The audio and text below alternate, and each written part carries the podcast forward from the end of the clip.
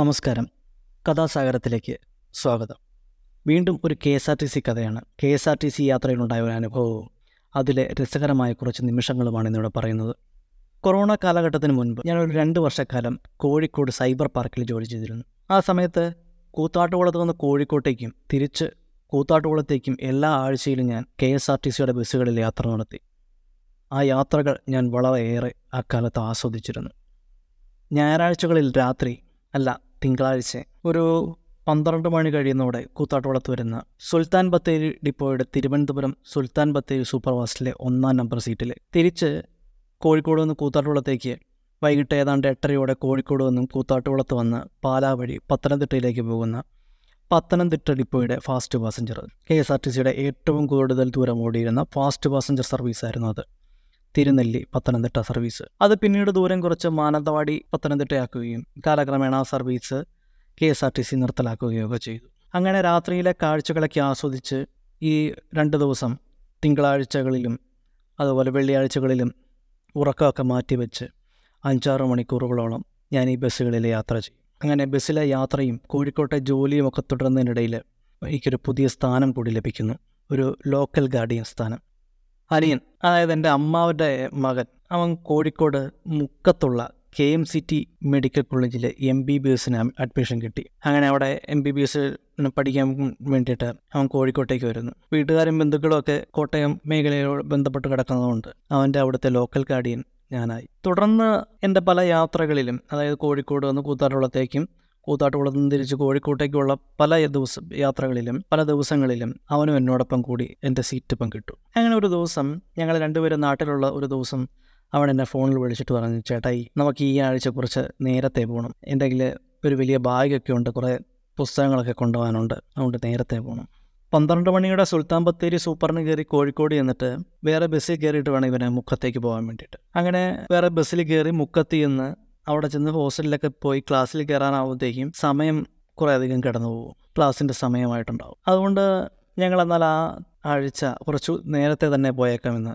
തീരുമാനിച്ചു. എങ്ങനെ ഞായറാഴ്ച പത്ത് മണിക്ക് കോട്ടയത്ത് നിന്നും കോട്ടയത്ത് നിന്ന് പുറപ്പെടുന്ന കോട്ടയം തൊട്ടിൽപ്പാലം ബസ്സിൽ രണ്ട് ടിക്കറ്റ് ബുക്ക് ചെയ്തു. ഏതാണ്ട് ഞങ്ങൾ ഞങ്ങൾ എന്നും പോകുന്നതിലും ഏതാണ്ട് ഒന്നൊന്നര രണ്ട് മണിക്കൂർ മുന്നെയാണ് ഈ ബസ് പോകുന്നതും കോഴിക്കോട് എത്തുന്നത്. അപ്പം അങ്ങനെ ആവുമ്പോൾ ഇവന് കോഴിക്കോട് ചെന്നിട്ട് മുഖത്തേക്കുള്ള മറ്റൊരു ബസ് കയറി വളരെ സൗകര്യപ്രദം ഹോസ്റ്റലിൽ പോയി ഒന്ന് ഫ്രഷായി കഴിഞ്ഞിട്ട് ക്ലാസ്സിലേക്ക് ചെല്ലാനുള്ള സമയമൊക്കെ ഉണ്ട്. അപ്പോൾ അതുകൊണ്ട് ഞങ്ങൾ അങ്ങനെ തൊട്ടിൽപ്പാലം ബസ്സിന് കോട്ടയം തൊട്ടിൽപ്പാലം ബസ്സിന് ടിക്കറ്റ് ബുക്ക് ചെയ്തു. കോട്ടയത്ത് നിന്ന് ബസ് എടുക്കുന്നതിന് പത്തോ പതിനഞ്ചോ മിനിറ്റ് മുമ്പ് എന്റെ ഫോണിലേക്ക് വണ്ടിയുടെ നമ്പരും കണ്ടക്ടറുടെ നമ്പരും ഒക്കെ വെച്ചിട്ട് മെസ്സേജ് വന്നു. കൂത്താട്ടുകുളത്തേക്ക് ബസ് വരുന്ന സമയം കണക്കാക്കി ഞങ്ങൾ കൂത്താട്ടുകുളം ബസ് സ്റ്റാൻഡിലേക്ക് ചെന്നു. ബസ് വരാൻ വേണ്ടി ഞങ്ങൾ അങ്ങനെ കാത്തുനിന്നു. കാത്തുനിൽപ്പിന്റെ ഒരു വിരസതയിൽ സമയം വളരെ മെല്ലെയാണ് കടന്നുപോയിക്കൊണ്ടിരുന്നത്. സമയം ഇഴഞ്ഞു നീങ്ങുകയാണെന്ന് വേണം പറയാം അങ്ങനെ കാത്തു നിന്ന് കാത്തു നിന്ന് ബസ് വരേണ്ട സമയം കഴിഞ്ഞു. ബസ് വന്നിട്ടില്ല. അഞ്ച് മിനിറ്റ് പത്ത് മിനിറ്റ് അങ്ങനെ പത്ത് പതിനഞ്ച് മിനിറ്റോളം കഴിഞ്ഞു. ബസ് എന്നിട്ടും കൂത്താട്ടുകുളത്ത് സ്റ്റാൻഡിലേക്ക് എത്തിയിട്ടില്ല. അങ്ങനെ നേരത്തെ വന്ന മെസ്സേജിലെ നമ്പറിൽ മെസ്സേജ് മെസ്സേജിൽ വന്ന ഫോൺ നമ്പറിൽ ഞാനൊന്ന് വിളിച്ചു. ബസ്സിലെ കണ്ടക്ടർ തന്നെ കണ്ടക്ടർ ഫോൺ എടുത്തു. ഫോൺ എടുത്തിട്ട് പറഞ്ഞു കൂതാടുള്ളത്തേക്ക് എത്തുന്നതേ ഉള്ളൂ ഇപ്പം തന്നെ വരുമെന്ന് പറഞ്ഞു. ഞങ്ങൾ രണ്ടും വീണ്ടും കാത്തിരുന്നു. അതിനിടയ്ക്ക് ഒന്നോ രണ്ടോ ബസ്സുകളൊക്കെ വന്ന് കയറി ഇറങ്ങി സ്റ്റാൻഡിനകത്തോട് കയറി ഇറങ്ങി പോകുന്നുണ്ട്. അപ്പോൾ ഈ ഓരോ ബസ് വരുമ്പോഴും ഞങ്ങളിങ്ങനെ ചെന്ന് നോക്കും ഏതാ തൊട്ടിൽപ്പാലം വണ്ടിയാണോ ഞങ്ങളുടെ മെസ്സേജിനകത്ത് വന്ന നമ്പർ ഉള്ള വണ്ടിയാണോ എന്നൊക്കെ ഇങ്ങനെ നോക്കും. അല്ല അങ്ങനെ കുറേ നേരം കൂടിയുള്ള കാത്തിരിപ്പിന് വിരാമം ഇട്ടുകൊണ്ട് സമയമൊക്കെ തെറ്റി. കുത്താളത്ത് വരേണ്ട സമയമൊക്കെ കഴിഞ്ഞിട്ട് ബസ് സ്റ്റാൻഡിലേക്ക് വന്ന് കയറി. അപ്പോൾ ഞങ്ങളുടെ കയ്യിൽ ഇവന്റെ ബുക്കുകളൊക്കെ അടങ്ങുന്ന ഒരു വലിയ ബാഗ്. പിന്നെ ഞങ്ങൾക്ക് രണ്ട് പേർക്ക് ഓരോ ബാക്ക് പാക്കുകൾ ഇതെല്ലാം എടുത്ത് ഞങ്ങൾ ബസ്സിനകത്തേക്ക് കയറി. അതിനകത്തുള്ള യാത്രക്കാരൊക്കെ അസ്വസ്ഥരാണെന്ന് അവരുടെ മുഖങ്ങൾ ഇങ്ങനെ വിളിച്ചു പറയുന്നുണ്ട്. അവരുടെ മുഖം കാണുമ്പോൾ നമുക്കറിയാം. സ്വാഭാവികമായിട്ടും വണ്ടി വരാൻ ഇത്രയൊക്കെ താമസിക്കുമ്പോൾ എന്തായാലും എല്ലാവരും എല്ലാവരും അസ്വസ്ഥരായിരിക്കും. കാരണം ഓരോരുത്തരും ഓരോ സമയത്തിനനുസരിച്ച് ഓരോ സ്ഥലത്ത് ചെല്ലുക എന്നുള്ള കണക്കൂട്ടലുകളിലൊക്കെ ആയിരിക്കുമല്ലോ വണ്ടിക്കകത്തിരിക്കുന്നത്. ഞങ്ങൾ എന്തായാലും ഞങ്ങൾ ബുക്ക് ചെയ്ത സീറ്റിൽ കയറിയിരുന്നു. വണ്ടി മെല്ലെ യാത്ര തുടർന്നു. അപ്പോൾ വണ്ടി ഓടി തുടങ്ങുമ്പോൾ തന്നെ നമുക്കെന്തോ വണ്ടിക്ക് എന്തോ കംപ്ലൈന്റ് ഉള്ളതായിട്ട് നമുക്ക് മനസ്സിലാവുന്നുണ്ട്. കാരണം സാധാരണ ഒരു വണ്ടി പോകുന്നത് പോലെയോ അത് അത് അതിന്റെ ഒരു ശബ്ദമോ ഒന്നും അല്ല ആ വണ്ടിക്ക്. വണ്ടിയുടെ ക്ലച്ചാണ് കംപ്ലൈന്റ് വീണ് കിട്ടിയ ഏതോ ഒരു ഗിയർ കിടന്നിട്ട് വണ്ടി ഇഴഞ്ഞിഴഞ്ഞ് എം സി റോഡിൽ പൊയ്ക്കൊണ്ടിരിക്കുകയാണ്. ബസ്സിനകത്ത് ഓരോ സീറ്റിൽ നിന്നും അടക്കിപ്പിടിച്ച സംസാരങ്ങളിങ്ങനെ ഉയരുന്നുണ്ട്. സമയം എത്രയായി? ഇത് കുറേ നേരം ആയല്ലോ. എന്നൊക്കെ ഇങ്ങനെ പറഞ്ഞുള്ള സംസാരങ്ങൾ നടക്കുന്നുണ്ട്. സമയമാണെങ്കിൽ പന്ത്രണ്ട് മണിയോടെ എടുക്കുന്നു. അപ്പോൾ കണ്ടക്ടർ വന്നിട്ട് പറഞ്ഞു മൂവാറ്റുപുഴയിൽ ചെന്ന് കഴിയുമ്പം ശരിയാവും. അവിടെ നിന്നെങ്കിൽ വേറെ വണ്ടി കിട്ടും. അവിടെ വരെ എത്തിയാൽ മതി എന്ന് പറഞ്ഞിട്ട് കണ്ടക്ടർ മുന്നോട്ട് പോയി. പുള്ളി ഈ യാത്രക്കാരുടെ ചോദ്യങ്ങളിൽ നിന്നൊക്കെ രക്ഷപ്പെട്ടു എന്ന് തന്നെ വേണം പറയാൻ. മുമ്പിൽ പോയിരുന്നു. അങ്ങനെ വലിയ കയറ്റങ്ങളും ഇറക്കങ്ങളും വളവുകളും തിരിവുകളും ഒക്കെ ഉള്ള വഴിയാണ് മൂവാറ്റുപുഴയിലേക്കുള്ള എം സി റോഡ്. ആ വഴിയെ ഈ കിടക്കുന്ന ഗീറിൽ തന്നെ അരിച്ചരിച്ച് നിരങ്ങി നീങ്ങി ഈ Thottilpalam superfast Muvattupuzha K S R T C ഡിപ്പോയിലേക്ക് കയറുകയാണ് ഏതാണ്ട് ആ സമയത്ത് തന്നെയാണ് തിരുവനന്തപുരം സുൽത്താൻ ബത്തേരി സൂപ്പർഫാസ്റ്റും മൂവാറ്റുപുഴയിൽ വരേണ്ടത്. സുൽത്താൻ ബത്തേരി ബസ്സിന് മുൻപേ പോയി അല്ലെങ്കിൽ അതിന് മുൻപേ കോഴിക്കോട് ചെന്നിട്ട് മറ്റു കാര്യങ്ങളൊക്കെ പ്ലാൻ ചെയ്തിട്ട് തൊട്ടിൽപ്പാലം ബസ്സിൽ കയറിയതാണ്. ഇതിപ്പോൾ പെരുവഴിയായ അവസ്ഥയിലാണ് ഇപ്പോൾ സ്റ്റാൻഡിലേക്ക് കയറിയതും ഏറ്റവും മുന്നിലെ സീറ്റിൽ നിന്ന് കണ്ടക്ടർ എണീറ്റ് തിരിഞ്ഞു നിന്നിട്ട് പറഞ്ഞു ഇനി വണ്ടി നന്നാക്കിയിട്ട് പോകും എല്ലാവരും ഒന്ന് ഇറങ്ങി നിൽക്കണം എന്ന്. ഇവിടുന്ന് വേറെ വണ്ടി കിട്ടുമെന്നൊക്കെ പറഞ്ഞിട്ട് ഇപ്പം ഇറങ്ങി നിൽക്കാനാണ് കണ്ടക്ടർ പറയുന്നത്. വണ്ടി നന്നാക്കിയിട്ട് പോകാമെന്നാണ് പറയുന്നത്. എന്നാൽ ബസ്സിനകത്തുള്ള ആരും ഒന്നും പറയുന്നില്ല. എല്ലാവരും ബാഗൊക്കെ എടുത്ത് ഇങ്ങനെ ഇറങ്ങാൻ തുടങ്ങുക ഞാൻ കണ്ടക്ടറോട് ഉറക്കെ തന്നെ ചോദിച്ചു ഇത് നന്നാക്കിയിട്ടേ പോകത്തുള്ളൂ. അപ്പോൾ ഇവിടുന്ന് വേറെ വണ്ടിയൊന്നും കിട്ടത്തില്ലെന്ന് ചോദിച്ചു. ഇപ്പം തന്നെ സമയം കുറേ ആയി എല്ലാവരും എന്നെ തന്നെ നോക്കി. ഇവൻ ആൾ കൊള്ളാമല്ലോ എന്ന് മനസ്സിൽ അവർ കരുതിയിട്ടുണ്ടാവണം. കാരണം ഞാൻ മാത്രമാണല്ലോ അവിടെ പ്രതികരിച്ചിട്ടുള്ളൂ. കണ്ടക്ടർ എന്തായാലും വളരെ സൗമ്യമായിട്ട് പറഞ്ഞു എനിക്കൊന്നും ചെയ്യാനില്ല. സ്റ്റേഷൻ മാസ്റ്ററോടൊന്ന് നിങ്ങളൊന്ന് സംസാരിച്ച് നോക്ക്. വണ്ടി ഇവിടെ തരുവാണെങ്കിൽ നമുക്ക് കുഴപ്പമില്ല എന്ന് പറഞ്ഞു. അങ്ങനെ എല്ലാവരും അവിടെ ഇറങ്ങി. ഞങ്ങളെ ബാഗും പുസ്തകക്കെട്ടുമൊക്കെ വലിച്ച് ബസ് സ്റ്റാൻഡിൽ എന്റെ ഒരു തൂണിന്റെ സൈഡിൽ കൊണ്ടുവച്ചു. വണ്ടി വർക്ക്ഷോപ്പിലേക്ക് പോയി. യാത്രക്കാരുടെ ഒപ്പം കണ്ടക്ടറും അങ്ങനെ അവിടെ ഇറങ്ങി നിന്നു. എന്തായാലും ഇനി അവിടെ ഇറങ്ങി പണി കിട്ടി. സ്റ്റേഷൻ മാസ്റ്ററോട് ചോദിച്ചിട്ട് തന്നെ കാര്യം. അങ്ങനെ ഞാനും അനിയനും പിന്നെ കൂടുതൽ ഒരു മൂന്നാലഞ്ച് പേരും കൂടെ ഈ സ്റ്റേഷൻ മാസ്റ്ററിന്റെ ഓഫീസിന്റെ അങ്ങോട്ട് നടന്നു. അവിടെ ആരുമില്ല. സ്റ്റേഷൻ മാസ്റ്റർ മുകളിലേക്കോ അല്ലെങ്കിൽ അപ്പുറത്ത് എവിടെയോ പോയിരിക്കുകയാണെന്ന് അവിടെ നിന്ന് പറഞ്ഞു.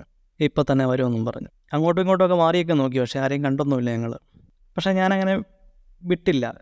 എന്റെ ഫോണിനകത്ത് ഞാൻ കെ എസ് ആർ ടി സിയുടെ കൺട്രോൾ റൂമിന്റെ നമ്പർ സേവ് ചെയ്ത് വെച്ചിട്ടുണ്ടായിരുന്നു ഞാൻ ആ കൺട്രോൾ റൂമിലെ നമ്പറിലേക്ക് വിളിച്ചു. എനിക്ക് പണ്ടും പലപ്പോഴും പല കാര്യങ്ങളുണ്ടായപ്പോഴും പല പ്രശ്നങ്ങളുണ്ട് യാത്രയിൽ പല പ്രശ്നങ്ങളുണ്ടായപ്പോഴും ഞാൻ ഈ കൺട്രോൾ റൂമിനെ ബന്ധപ്പെടുകയും ആ പ്രശ്നങ്ങൾ അവർ പരിഹരിച്ചു തരികയൊക്കെ ചെയ്തിട്ടുള്ള നല്ലൊരു അനുഭവം ഉണ്ടായിരുന്നു. അപ്പോൾ ഈ ഒരു പ്രശ്നത്തിന് എന്തെങ്കിലും നല്ല പരിഹാരം ഉണ്ടാക്കും എന്നുള്ള പ്രതീക്ഷയോടെ തന്നെയാണ് ഞാൻ ഈ നമ്പറിൽ വിളിക്കുന്നത്.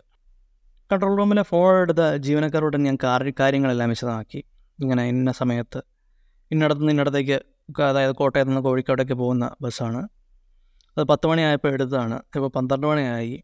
പന്ത്രണ്ട് മണി കഴിഞ്ഞു. എന്നിട്ടും മൂവാറ്റുപുഴ എത്തിയിട്ടുള്ളൂ. ഏതാണ്ട് ഒന്നൊന്നര മണിക്കൂറോളം വണ്ടി ഇപ്പം തന്നെ ലേറ്റായിട്ടുണ്ട്. ഞങ്ങൾ ശരിക്കും ഇത് കഴിഞ്ഞിട്ടുള്ള ബസ്സിനാണ് സ്ഥിരം പോയിക്കൊണ്ടിരുന്നത് സ്ഥിരം യാത്രക്കാരാണ്. ആ ബസ് ഇപ്പോൾ വരേണ്ട സമയമായി. ഞങ്ങൾ നേരത്തെ ചെല്ലാൻ വേണ്ടിയിട്ടാണ് ബുക്ക് ചെയ്തത്. ബുക്കിംഗ് ഒക്കെ ഉള്ള വണ്ടി ഒരു ചെക്കിങ്ങും ഇല്ലാണ്ടാണോ പറഞ്ഞു വിടുന്നതെന്നൊക്കെ ഇങ്ങനെ വായി വന്നതൊക്കെ ഞാൻ ചോദിച്ചു. ഇതിപ്പോൾ ഇവിടെ ഇറങ്ങി നിൽക്കാനാണോ പറഞ്ഞത്. എത്ര സമയം എടുക്കുമെന്നോ ഒന്നും പറഞ്ഞിട്ടില്ല. ഒന്നെങ്കിൽ ഇവിടുന്ന് വേറെ വണ്ടി അറേഞ്ച് ചെയ്തതാണ് ഞങ്ങൾക്ക് ഓരോ കാര്യങ്ങൾ ചെയ്യാനുള്ള എന്നൊക്കെ പറഞ്ഞ് ഞാനിങ്ങനെ അയാളോട് പറഞ്ഞു. അയാളതൊക്കെ കേട്ടു. എന്നിട്ട് അയാൾ പറഞ്ഞു ഞാനൊന്ന് അന്വേഷിക്കട്ടെ. പെട്ടെന്ന് തന്നെ കണ്ടക്ടറോട് കൺട്രോൾ റൂമിലേക്ക് ഒന്ന് വിളിക്കാൻ പറയാൻ പറഞ്ഞു. ശരി. ഞാൻ ഫോൺ വെച്ചു. ഈ ബസ്സിൽ നിന്ന് ഇറങ്ങിയവരോടൊക്കെ മുമ്പിലായിട്ട് കണ്ടക്ടർ ഇങ്ങനെ നിൽക്കുന്നു. ഞാനപ്പോൾ അയാളുടെ അടുത്തേക്ക് എന്നിട്ട് പറഞ്ഞു കൺട്രോൾ റൂമിലേക്ക് ഒന്ന് വിളിക്കാൻ പറഞ്ഞിട്ടുണ്ട്. ഏ കൺട്രോൾ റൂമോ? കൺട്രോൾ റൂം എന്ന് പറഞ്ഞൊരു സംഭവം കേട്ടിട്ട് പോലും ഇല്ലാത്ത മട്ടിൽ അയാൾ എന്നോട് ചോദിച്ചു. അവസാനം ഞാൻ അയാൾക്ക് നമ്പറൊക്കെ കൊടുത്തു. അയാൾ കൺട്രോൾ റൂമിലേക്ക് വിളിച്ച് അയാൾ അയാളുടെ കാര്യങ്ങൾ വിശദമായിട്ട് തിരക്കിയിട്ടുണ്ടാവണം. അയാൾ പയ്യെ ഫോണുമായിട്ട് മുന്നോട്ടങ്ങ് നടന്നു നീങ്ങി അവിടെ നിന്നവരൊക്കെ വീണ്ടും എന്നെ തന്നെ നോക്കി. ഞാൻ ആരെയൊക്കെ വിളിച്ച് എന്തൊക്കെയോ ചെയ്തു. കണ്ടക്ടറെ കൊണ്ട് ആരെയൊക്കെ വിളിപ്പിക്കുന്നു. അപ്പോൾ എല്ലാവരും നോക്കുന്നതൊക്കെ എനിക്ക് മനസ്സിലായി. ഞാൻ വീണ്ടും വെറുതെ ഒന്ന് സ്റ്റേഷൻ മാസ്റ്റർ റൂമിലേക്ക് ഇന്ന് നോക്കി. അവിടെ ആരും വന്നിട്ടില്ല.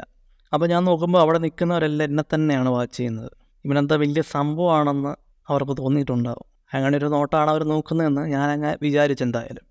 അവർ നോക്കുന്നുണ്ടെന്ന് മനസ്സിലാക്കിക്കൊണ്ട് ഞാൻ കുറച്ച് ജാടയും ആറ്റിറ്റ്യൂഡും ഒക്കെ ഇട്ട് അവിടെ കുറച്ച് പവറൊക്കെ കാണിച്ചങ്ങ് നിന്നു. ഇതിനിടയിൽ എനിക്ക് വേറൊരു കോൾ വന്നു. അത് കൺട്രോൾ റൂമിൽ നിന്നാണ് കോൾ വന്നത്.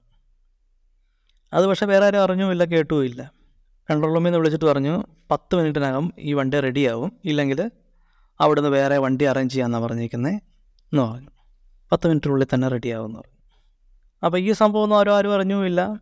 പക്ഷേ അവരെല്ലാം എന്നെ വാച്ച് കൊണ്ട് നിൽക്കുകയാണ്. ഞാൻ അടുത്ത് എന്താണ് ചെയ്യുന്നത് എന്ന് നോക്കി നിൽക്കുകയാണ്. ഞാനങ്ങനെ ഫോണൊക്കെ കട്ട് ചെയ്തിട്ട് വണ്ടി ഇങ്ങനെ വരുന്നത് നോക്കി കുറച്ച് ചാടിയിട്ട് തന്നെ നിൽക്കുന്നു.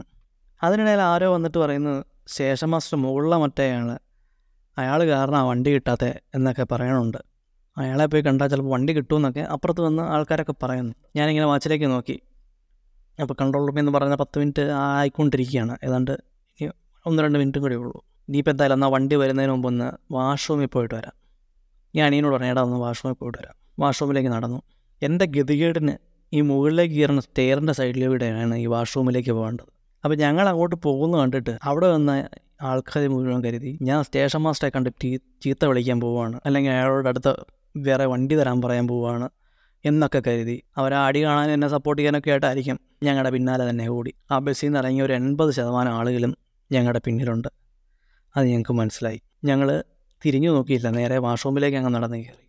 പിന്നാലെ വന്ന കുറച്ച് പേർ ഞങ്ങളുടെ വന്ന് വാഷ്റൂമിനകത്ത് കയറി. ഞങ്ങൾ മുഖത്തോട് മുഖം നോക്കി ചിരി അടക്കി പിടിച്ച് നിന്നിട്ട് കാര്യം സാധിച്ചു പുറത്തിറങ്ങി. അപ്പോഴും പിന്നാലെ വന്ന പലരും അവിടെ പിരിഞ്ഞു പോകാതെ നിൽപ്പുണ്ട് അവരൊന്നും മുഖത്തേക്ക് നോക്കാതെ തിരികെ ഞങ്ങൾ ബാഗ് ഇരിക്കുന്ന തൂണിന്റെ സൈഡിലേക്ക് നടന്നു. പത്ത് മിനിറ്റ് ആവുന്നു. അവർ പറഞ്ഞ പത്ത് മിനിറ്റ് സമയം തീരാറാവുന്നു. അപ്പോഴേക്കും വർക്ക്ഷോപ്പിൽ നിന്നും റെഡിയായി വണ്ടി തിരികെ വന്ന് ഒന്ന് രണ്ട് മണിക്കൂർ താമസിച്ച് ഞങ്ങൾ ആ യാത്ര തുടർന്നു. കുറേ ആളുകളെ മനഃപൂർവം അല്ലെങ്കിലും വഴിതെറ്റിച്ച് വാഷ്റൂമിലേക്ക് എത്തിച്ച നിമിഷങ്ങൾ. ലക്ഷം ലക്ഷം പിന്നാലെ എന്ന് പറയും പോലെ വാഷ്റൂമിലേക്ക് ഒരു ജാഥയായി പോയ കഥ പറഞ്ഞ് അവനും ഞാനും വർഷങ്ങൾക്കിപ്പുറവും ചിരിക്കും. അന്ന് ചിരിക്കാതെ ഒതുക്കി വെച്ച ചിരി.